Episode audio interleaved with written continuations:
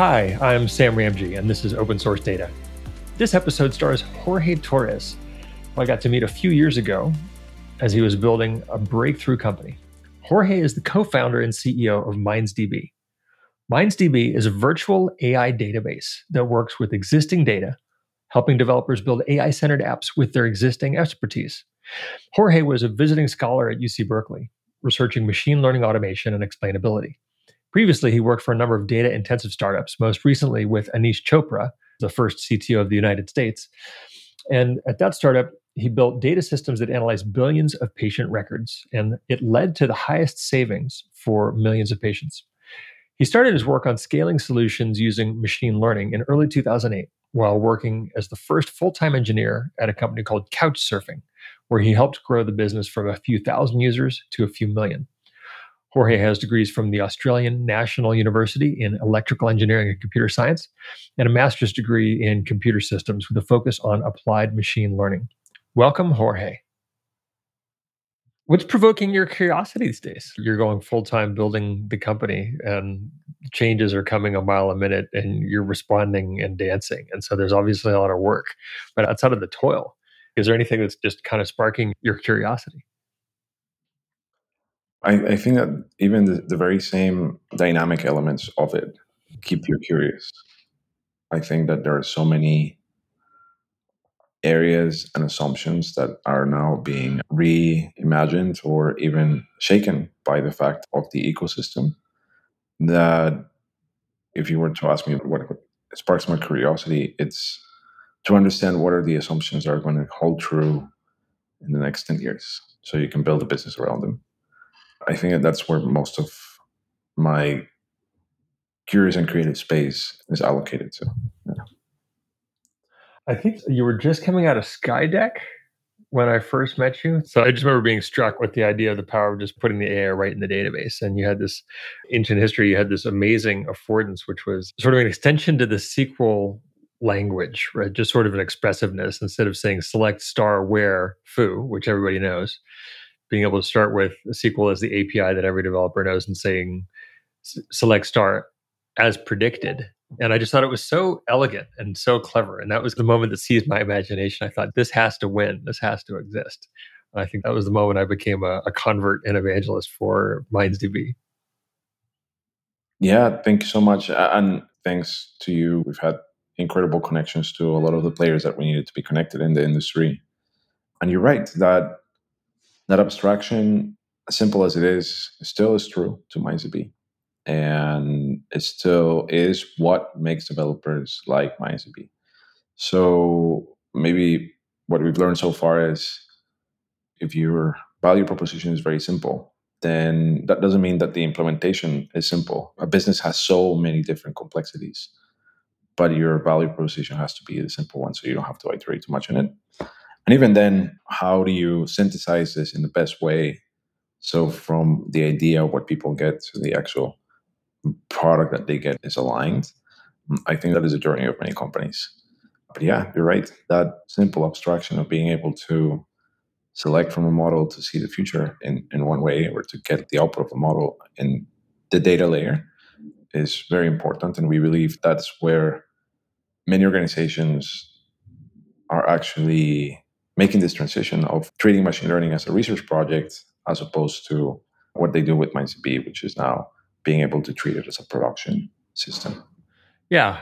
And I'm starting to re- realize that the specialization that has been required to do machine learning can't last, right? You can't continue to need deeply specialized experts to do every single project. It's got to be totally normalized. Like any developer has got to be able to say, hey, I want a prediction of this, even if I don't know the domain in which it's going to be predicted, but I, I just have a simple desire. I want a prediction.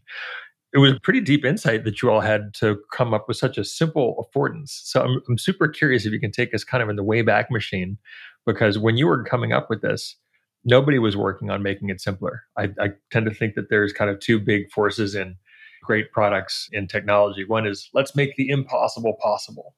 And the other one is let's make hard things easy and somehow you were kind of doing both right you were taking auto ml auto generation of machine learning models stuffing them right in the database and then also saying watch me now. We're going to make it easier. We're going to make this accessible to every developer. So it's obvious in hindsight, but I'd, I'd love to have you take us through what were you grappling with to come up with something like that?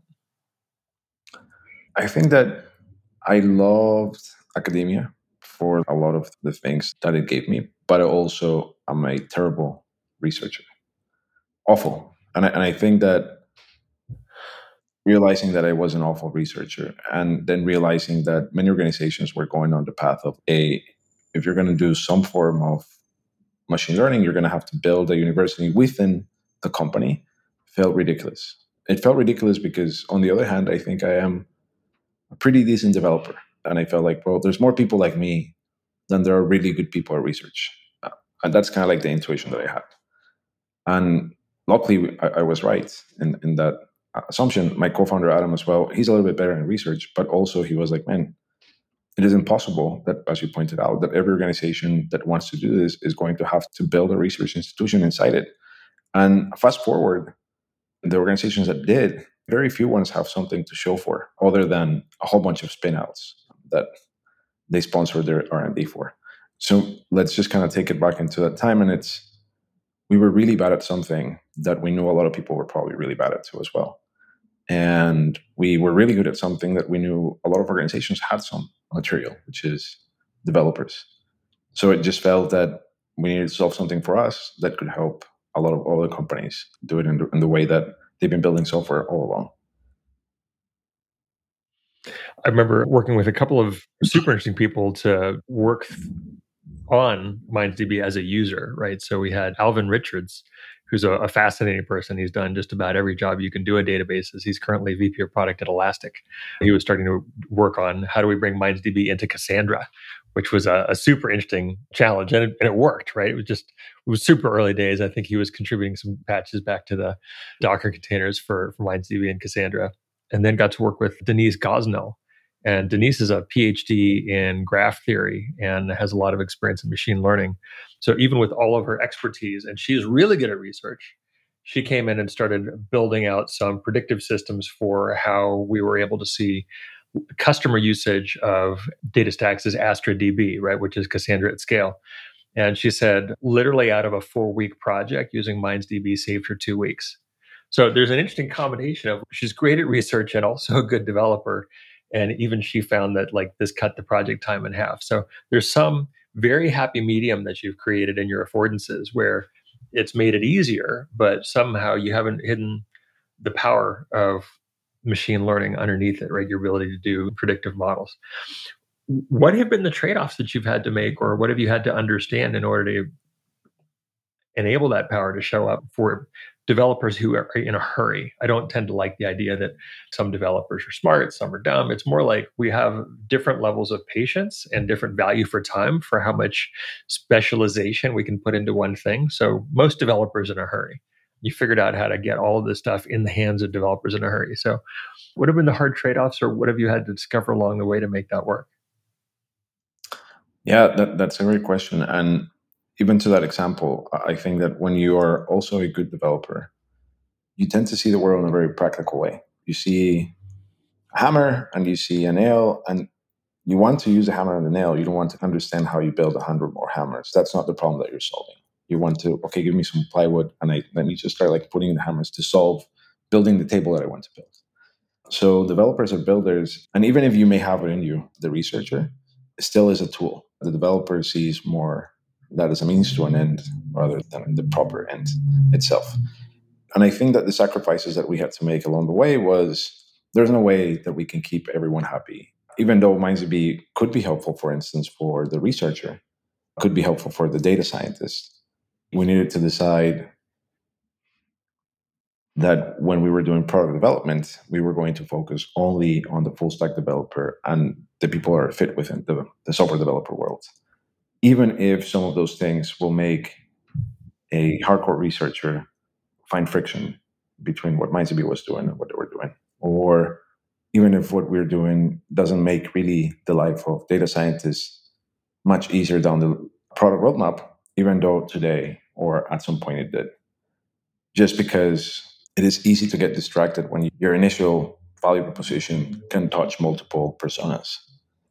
But staying true to the developer, I think, was the, the decision that we made, and therefore it comes with some sacrifices. What are the, some of the differences between what a classic data scientist, just getting into the personas here, what would a classic data scientist want from a machine learning toolkit, right? Applying it to whatever data they're looking at versus what a developer is looking for when they're doing applications that just take AI for granted?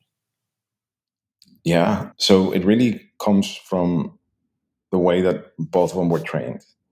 A data scientist or uh, ML scientist, they're trained as a scientist nonetheless. So you, you take a snapshot of your data and then you're running experiments because it's kind of like experimentation process. And through experiments, you have a hypothesis, you experiment, you can conclude that this may work, may not work, given the evidence that you have, which is a snapshot of data.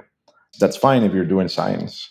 But in applied machine learning, where developers, or even applied software, where developers live, they understand that the systems are like living organisms. Like data is coming in, they're actually always moving. The data is not a single static thing.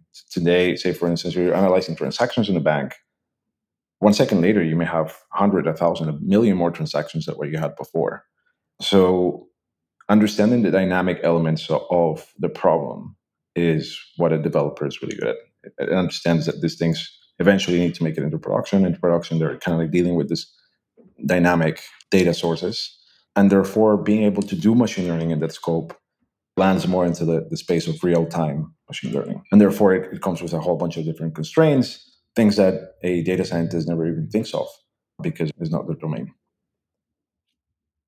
Yeah, debuggability comes to mind, right? Observability and iterability, all of those things are, are part of the classic production cycle for an application that you might not have to worry about if you're doing machine learning applied to, you know, almost offline analytical processing where you're creating insights, but they're not transactional rates, right? They're not coming at users that are maybe hitting your app a million or a hundred million times a day. Exactly. And for some use cases, for example, forecasting. Forecasting and static data is more of a study of a problem. But in reality, you need to forecast and get the forecast out into a system as well in real time. Because if you think about it, let's say I'm going to forecast if a transaction is going to go beyond a given volume so I can do anomaly detection in real time. If you do anomaly detection as a researcher, you are going to take the data, flag when the anomaly happened based on some data set. And then when you give this back, I mean, if this is kind of like about preventing someone from stealing money, that money is long gone. You need the systems to be implemented with the scope of where do you need the output of the machine learning capability. And most times is you need to pipe data into an ML capability, and then the output of that data pipe it back into a system. So it's not just the ability to train and fine tune models, but it's like, how do I take a model join it with real time data, and then do something with the output of it. And I think that that only happens when you start understanding that, okay, data is something that in, in applications gets queried in real time. And therefore, our system just kind of ties very well with that workflow. What do you see as the most interesting things that are changing about how people are, are using MindsDB in context to LLMs? You mentioned that you have a lot of exciting hackathons, new events, right? As we engage developers, the most wonderful thing about it is that they surprise the heck out of us. Oh, you, you're building that? That's often for me going to hackathons or just keeping up on developer news is where I get my biggest excitement because people come up with things that really, really matter to them. But the details are so fine and the ideas that they have are so distinct. But as a platform builder, you have to figure out how to keep the core of the platform stable so people who came to you a year or two years ago it keeps working but now, of course, it's 2023. So this is the huge year of the breakout of the transformer, right, of LLMs, whether it's on your own laptop. Um, you mentioned Ollama before, or, or, open source LLMs like Llama 2, or whether it's just talking to GPT 4, which seems to have an enormous amount of productivity offered for people who are just trying to prototype stuff. So it seems like there's a lot of prototyping, there's a lot of novel activity here. What are you seeing there, and how are you working to enable MindsDB as a as a great prototyping environment for this sort of new breed of AI apps?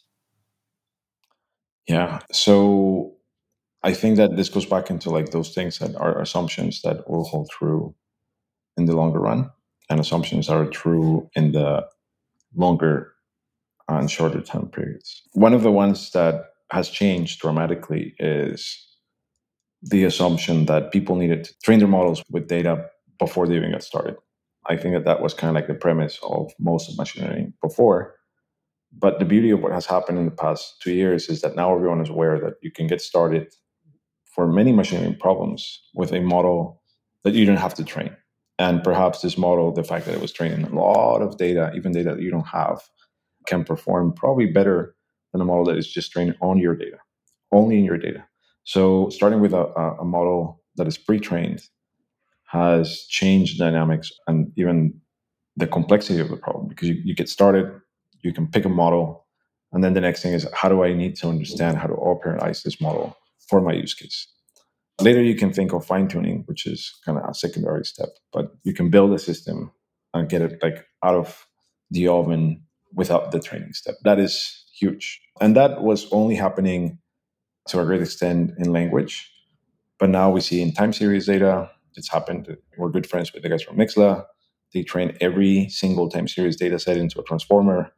And these guys know what excellent looks like. They've been winning all the competitions on time series with models that you need to train. And all of a sudden, this thing outperforms everything I have built in the past. And of course, if you fine tune, then you get the next level of improvement. And I think that's going to be true for most machine learning capabilities out there. Slowly, they're going to move into you don't need to start with the training. Training is something that you do more in the kind of how, how do you fine tune rather than train. The other thing that is interesting is that this also opened the door for a lot of prototyping in all levels, from ideation to like actually having things in production. Like the other day, we were having an event here in the office, and this guy he comes to a lot of our meetups, and he's like, "Let me show you what I built." And you know, he's like talking really fast, and he's built all these things, and it looks pretty interesting. Honestly, I was like, "Wow, this is pretty cool." How long did it take you to build? And he's like, "One day," and I was like, "Wow, that's also pretty cool." And then he says, "And I don't even know how to read or write code," and I was like, "What the hell?" But then at that point, I was like, "Okay, tell me how you built it." So of course, he has something that is a prototype that he can show to an investor and he can show to some people. That's something that will never be able to make it into production. He's going to need how to like heavily engineer this thing so it can actually be something that can run for customers etc so what this is enabling is if you are entrepreneurial or you, you're even a product manager or if you're someone that doesn't really know or wants to code you can put together your idea and show it what figma did to front end development. And then you can say okay this is what i want and now you can get developers to really build a system that is meant to do what you want to do at scale. So the prototyping step is magical. I, I think again, he's been to all of our meetings. Our meetings are for developers, but he doesn't know how to read or write code. He was like everywhere, and it's fascinating how this is playing out. And also kind of validates that yes, you can start there, but kind of like how you have even for the front end development world that happened before, where people were building these front ends without knowing how to code as a designer or product manager, still, once you want to kind of move these things into an actual production, you still need to have the front end developer and then connect this to the backend, etc. So we're seeing this a lot, and it's, it's pretty fascinating to watch. Yeah, that leap from prototype to production is pretty hard, and I think it's a lot of what you've spent the last few years hardening MindsDB to be able to do right? Because it's one thing to be able to see something at small scale and be really inspired by it. It's another thing to serve production traffic and support SREs and operators in, in that process. Does anything stand out for you as a part of the journey that you've been through with MindsDB to continue to keep that operability while also maintaining that front end developer experience and approachability and productivity? Yeah, I think that we're learning a lot about is really important to get the prototyper involved. I, I, think that that is one area that we want to guarantee that MindsDB integrates into the way that it's going to be developed. You know? So there's someone that has the idea, they put something together, and then developers just kind of like really take that and actually build what needs to be built in terms of the software behind. And of course, there's going to be augmentation for every step of the software development anyway, so that the developer focuses only in the crucial parts. And, and I think that journey is going to rapidly evolve. But for us, it is important to guarantee that when they're gluing the pieces together into a production system, that they pick an infrastructure player that allows them to plug the thing, and then it's the system's responsibility to guarantee that thing runs and operations really well. And that's the role that MindsDB wants to play into the equation. And we know that people are not going to get rid of their traditional databases. Those are, are here to stay. Those systems are well organized, they, they work well. And therefore, moving these capabilities of machine learning and AI as close to data as possible was a value proposition of MindsDB. And now it just feels that more than ever before, it fits very well with the story of, well, you can prototype, from prototype, you can kind of build the front end associated to. But once you do that, MindsDB is the tool that glues AI to the data from any other system that already talks to the backend the way that they used to talk to, to databases, then they can continue to build from there. I think that for us, it's important to be compatible with the prototyper, but with the right interface. So it's more like, okay, look, this is all the prototyping tools. How do you take the output of that and guarantee that you distill what is important so you can productionize it, or a developer can take the output of that and productionize it in a very simple way.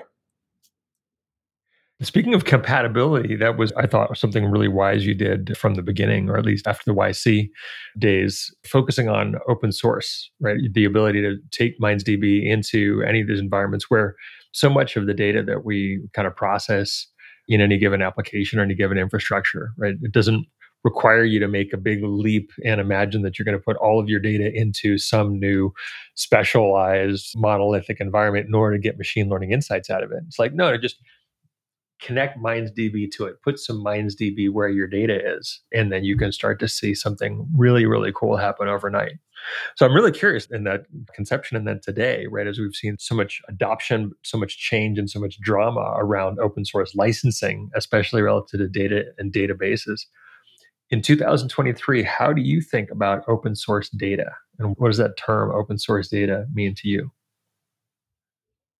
So I think that the problem continues to be the hyperscalers. And I mean, the license issues have to do with not necessarily the non-hyperscaler user. Think like anything from like large organizations to mid organizations. But once you get to the Microsoft, the Amazons, etc., if they see cake that sells, they're going to try to sell the cake too.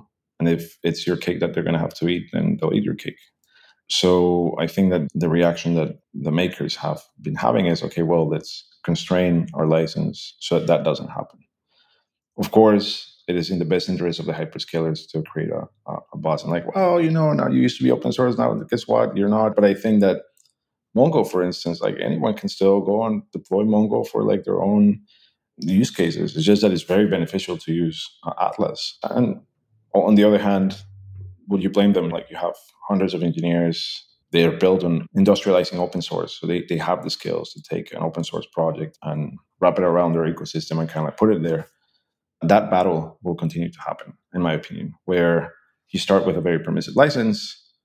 Eventually, you make enough noise that then now you're understanding that there's a, a pie for you. And as soon as that happens, of course, there's going to be people that want a piece of it. And then, depending on how you navigate it, then you will be able to exist. So again, Mongo is not going to go anywhere. It's not going to stop being open source. And the same thing for all the other ones. Probably every database has gone through this journey and will go to the journey as soon as they get to the point where they need to. I don't know when that journey is going to be for MindsDB. There's also a lot of learnings that the hyperscalers have had into hey, how do I partner with the maker? And it may be cheaper than trying to do this. I think the guys from Hugging Face are doing a great job and saying, like, okay, look, you're going to integrate these things anyway. Let's just work together and let's see how all the money you're going to spend there, maybe you can use that money to actually guarantee that together we grow the pie. And that's still to be defined, but I think that's a, a new aftermath. Now they have enough data to know how much it cost one way, because now they're going to start experimenting how much does it cost for them to play ball with the makers. And then at the end, they're going to make a decision as to what was better. That's a great insight. Hopefully, post open source, we'll start seeing open cloud in a real way. But the economics of the cloud for the cloud providers on raw dollars, they're always going to be better off partnering with open source companies than building their own implementation. It's almost always an act of sort of short term excitement or arrogance to say, oh, we're just going to build out a managed service version of the thing that you built. You know, that might be true today in September in 2023. But as soon as you get to October, if that open source is still moving, now you have to reintegrate it, you have to update it. So one of those old great quotes on open source is it's free, but it's free like a puppy. You still have to raise it. And wouldn't it be better for the company, even in strict economics terms, to get their unit economics of selling you effectively their compute and their storage cycles and their network with you productizing it, with you taking it out to the market? That's always going to be better, right? So I think the question is can hyperscalers consistently rebuild their cultures and get out of their own way so that they can privilege the ecosystem because that's going to bring them actually much higher margins much lower cost of customer acquisition and a lot more customer satisfaction right? And community goodwill which i think can't be underestimated. That's a, that's a strong way to keep your your business future proof right? Is to make sure that more people say i love this provider than the ones who say this provider is kind of a thief and a robber but i have to put up with them. 100% 100% i think that you and i see it the same way there. And also like if you think of like the evolution of open source even early on you had like microsoft completely against open source. You know they were like in a battle with it and now realize okay well no let's play ball and we can make a lot of money. So azure makes a ton of money in open source but they're like okay who makes postgres? Who are like the biggest communities? Is bring these people in. I, I think that people transform because the numbers eventually allow you to compare what happened with all the effort that we did fighting open source. Yeah. What happened with all the effort that we did trying to replicate what they had internally versus partnering with them. And yeah, I, I think that it's a curve that if, if you were to kind of like see friendliness over time, you can see friendliness kind of like going up and up, even from the hyperscalers and the, the trillion dollar companies. Yeah, Microsoft's done a nice job of that. Something you mentioned earlier that I'd love to dig in a little bit more is Nixtla. So I got the opportunity to attend the first MindsDB conference earlier this year. Congratulations again. It's been a tremendous 2023 for you after having worked uh, incredibly hard on this project and in this product and this company for many years. I'm sure some people are coming to 2023 saying, oh, you know, MindsDB, Jorge, you're an overnight success. Turns out it takes a lot of sleepless nights to get there, right? You've been behind the scenes here as well. You helped us kind of prepare for the different pitches, understand how this game is played in the Bay Area. So there's one thing of like having a product that makes sense, being able to turn that product into a business, then being able to play the uh, venture capital game because it's, it's nonetheless again has rules, etc. And it's all these different learning things. And I will always be grateful to you for being always kind of like a sounding board and also, you know, in all the conversations that, that we've had, you've been super candid and that level of honesty has got us to the point where we are. So yeah, it's not an overnight success. It's like a, it's a five year overnight success. I've seen the uh-huh. struggle. And now I see you turning around and paying it forward. It helps to have friends because we all get things wrong all the time. So hopefully we can share our failures and build successes together. And then new ideas got launched already this year at MindsDBCon. So this idea of Nixtla, N-I-X-T-L-A, building a transformer built on time series data, which is so mind-boggling because the dimensionality that most of us were aware of transformers of being effective in was language. Right? We call it a large language model. But what would a large time series model look like? But they declared it at your conference. They said, we're going to go and create the largest open data set of time series data that anybody could see so that you could train your own new open transformer on it. And they were going to train their own open model on it. So it sounds like you've gotten a chance to play around with it. I'd just love to hear you riff a little bit about kind of what gets you excited about Nixtla and about time series transformers. Yeah, no, and, and I think that it goes back to we were seeing this trend where all of a sudden companies shrank their time to value if they could start with a pre-trained model. And then so much data in the world is time series data. So much data. Even data that people don't know is time series. It's time series. So long as it's moving over time, it is time series data. Whether you store it or not, that's a different thing. But you know, as soon as you realize you find even ways to store it and whatnot. So that's one.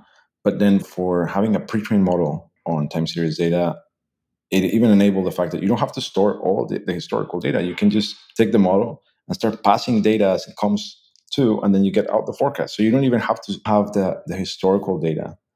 All you need to have is the data at that given instance, and you can pass it to the model and you get an output. It's mind blowing. And I think that when they said that they were going to do that, of course, it sparked our attention because we knew that trend was going to be going back to assumptions. That assumption will be true for the next five, ten years. Pre-trained models that then you can kind of like fit to your like so they fit like a glove later down the road is the way to go. And they just opened that to a whole new domain, as you said. And I think that not only in a whole new domain, but in terms of enterprise data, is one of very common type of data that people have. And also in terms of value that people extract from this is very high too, because the better you are at forecasting, the better you're kind of like predicting what's going to happen. And if it's a data-driven approach, you're going to be making really good decisions or much better than intuition sometimes. So for us was super important. It seems like a really sort of neat ecosystem gift to show up for all of your developers, right? Because we have LLMs which help us turn unstructured data, by which we usually mean text, video, audio. Of course, like all data has structure, so it's a little funny to call anything unstructured. But classically, MindsDB was looking at rectangular data, looking at SQL data, is looking at denormalized data, right? Wide columns like in Cassandra which tends to be numerical, right? It's following some specific schema, it's got information that's related, but a lot of it is numerical. So being able to map the variation in that numerical data over time and getting some kind of insight from a, a time series transformer blows my mind. I, I, feel like I need to go and play with it and learn from other developers what's possible. But it seems like a, a great serendipity, which is the kind of thing that when you're building a, a great company, when you're playing it with an open mentality, when you've got a positive sum mindset, like cool stuff just kind of shows up like that. Yeah, and, and I think that this positive sum is intrinsic to open source in many ways. It doesn't really make sense for you to start another open source project when there's a really good open source project that does it. It just makes sense that you integrate. I think that in the closed source mentality, you're like, okay, well, someone is doing something. I need to add this feature because it's not a, a game of integrating. And to the point of Nixtla, we've been friends just because of the full open source ecosystem. And then since we since they told us that this is what they're going to do, our mind was not like, oh, let's build that. It's more like, oh, wow, this unlocks a piece of the puzzle for us. Let's make sure that we integrate in the best way possible. And it, it comes with that. It, it is kind of like a embedded within the mindset of the open source, which is beautiful. Looking forward, maybe three to five years, what do you imagine to be the next sort of unlocks right what are the things that would be powerful for the developer experiences as you see it right i know it's a very hard question because just six months ago we wouldn't have imagined a, a, time series transformer but as you look at the problems that developers are trying to solve you've got a privileged position sitting where you do with mindsdb and bringing different problems developers together with the hackathons that you're supporting what do you think is going to be transformative to developer experience over the next few years in this domain of easy to use, easy to consume AI and the data? I, I think that maybe the, the, foundational models, if you may, they're going to continue to evolve, get better and better. That's certainly something that will happen. Some of them will run out of data to, to feed on. There's going to be at some point where, like, okay, they can't get any better just because there's no more data. They're just as good as they can get. And then again, there's going to be new technologies and how to then find other ways to optimize it on cost and efficiency, on throughput. And then maybe there's going to be some other breakdowns or breakthroughs uh, to, to keep moving the frontier of understanding there. But there's going to be selected players on each space that will be competing for that. I think that there's going to be also the open source can take a lot of these learnings and then kind of shortcut. The r&d for all of this happen and then open source just says okay that worked let's go this way yeah and i think that will continue to be the way that this evolves now for developers on the other hand they, they will take that for granted that improvements will happen there what they would like to see is how do i make sure that i stay relevant so if i start with i don't know TimeGPT version 1 as soon as TimeGPT version 2.0 i can do that or if i were to do uh, OpenAI or Falcon or this, that I can keep up with the latest without having to reinvent all my infrastructure. That's one. And then on the other hand, anyone that has done some sort of machine learning in an organization understand that it's just a whole bunch of little problems, not just like one problem that involves AI or machine learning. What is happening now is that they're starting to play with low hanging fruit. And then there's a lot of low hanging fruits out there that they need to be solving. And once they do, they start chaining them into like more complex and more complex. So what we will see is the same thing that happened with software and companies. A lot of things that were done manually and, and not on a computer, slowly they started moving things into uh, systems, and there were like systems that aggregated all of that, ERPs, CRMs, etc., which was like an aggregation of many different tiny problems that, that some of them did. So the same thing will happen. You will have the first ones, and eventually those systems build upon those ones and those ones until AI becomes ubiquitous. You know, you don't even know what has or what doesn't have it. They all have an element of it. Yeah, it's like right, going from imperative processing to some sort of implicit cognitive processing. I'm much more a developer than I am researcher. I'm not a researcher at all. I'm going to AWS SageMaker maybe six months ago, just taking a look at what was happening. Took another look about three months ago, and the claim to fame hadn't changed much. It was like, look at all of these models. You can pick, you can run any of these models, and there's dozens. And I thought to myself, what model do I want? How am I going to get educated enough to know which model I should apply to which type of data? Like that's just not me. What I want to be able to do is have, have something more of a developer affordance to say, hey, I'm in the design phase. I would like to be able to point you at my data. You tell me what model to use. Also, don't give me a name for the model. You can leave it in the configuration file if I care. I'll look at it. But please just give me a better result. I want a recommendation. I want a prediction. And then please just map that to the right model for the domain of data that you perceive. So I think the direction that my sense of MindsDB is to be able to do this very, very hard work underneath the hood to be able to give me access to more capability as it gets built by the open ecosystem. The cool thing is that we've been around for some time now that we know the patterns. We just know how the pattern exists. And with a new technology, how that pattern will reflect, we have a good intuition. Of course, we cannot predict exactly, but uh, it uh, also breakthroughs have happened in, in, stages as well. You have the static web, you have the web applications, and then mobile web. So we knew the things that, that were happening in those transitions. I think that being able to extrapolate the patterns is probably the exercise that a lot of us are doing. You included. I totally agree. One interesting question that was offered to me some time ago was what's a question that you should have been asked but haven't been? And I'm curious to know what is the question that you're most provoked to answer? What is it that I should have asked but I didn't today?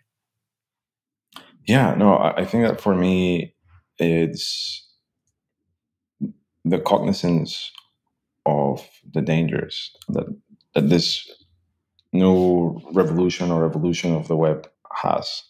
And I think that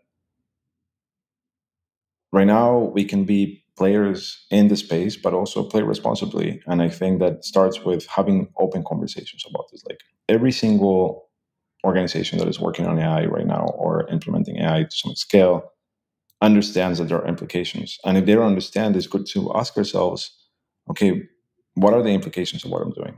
And i think that creating that space as, as a space for conversation where the answer is not like oh it's going to be all great uh, it's more like, yeah, well, this has some implications, and these implications are serious implications.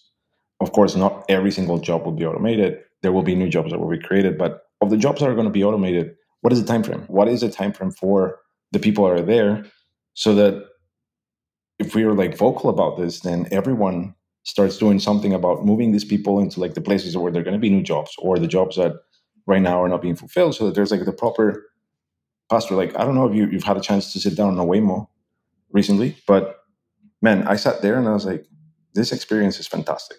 Fantastic. They nailed it. It's the Apple of self-driving car. Now, on the other hand, I was thinking, Jesus, like all the people that rely on driving cars as their livelihood, they'll be out. Like, there's no way that they can be better than this by, by far. Yeah. I, I, think in a city like San Francisco, there, there's so many that live on this, and, and I think worldwide. Of course, these changes are not going to happen in a year, two years, three years, four years. Let's say we have five years to start like, massively rolling this things out.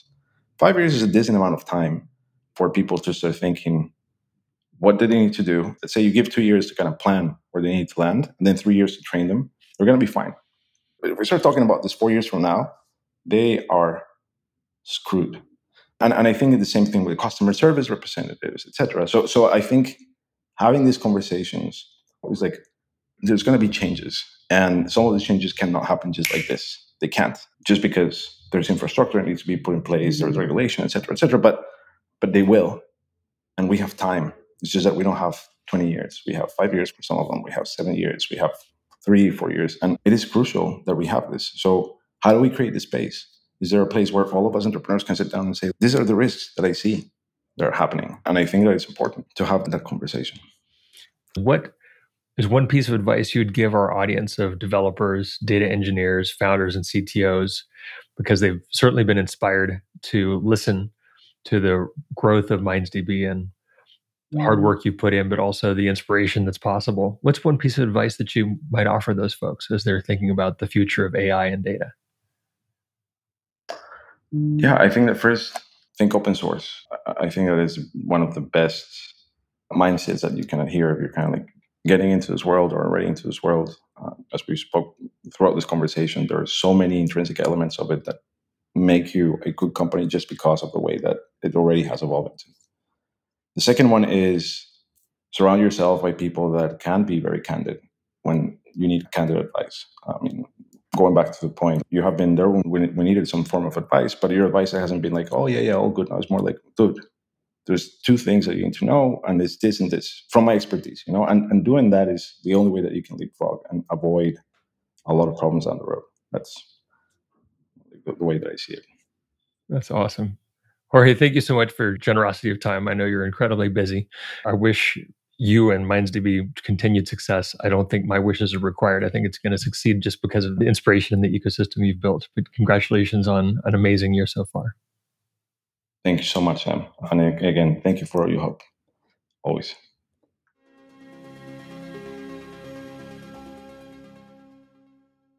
I'm backstage with our executive producer, Audra Montenegro, to cover her takeaways from the conversation.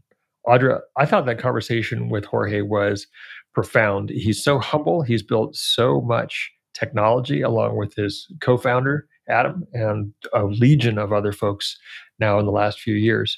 But you'd never know it from how he presents the ideas. It's just all very clear, it's very developer centric. And I think the piece that really caught my attention was this sense that we have a responsibility to all the people whose lives are going to change based on the AI apps that we're going to build. And there's something important for all of us to participate in there. What stood out to you? What stood out to me, Sam, was in the beginning how he said he wants to change minds about machine learning. So thinking of it as a production system versus a research project and treating systems like they're living organisms. Then later on, he also said, okay, the future of developers is staying relevant without having to reinvent the infrastructure and how breakthrough happens in stages. The power is going to come from extrapolating different patterns. Everything that they're doing at MindsDB seems to kind of help transition from prototype to production.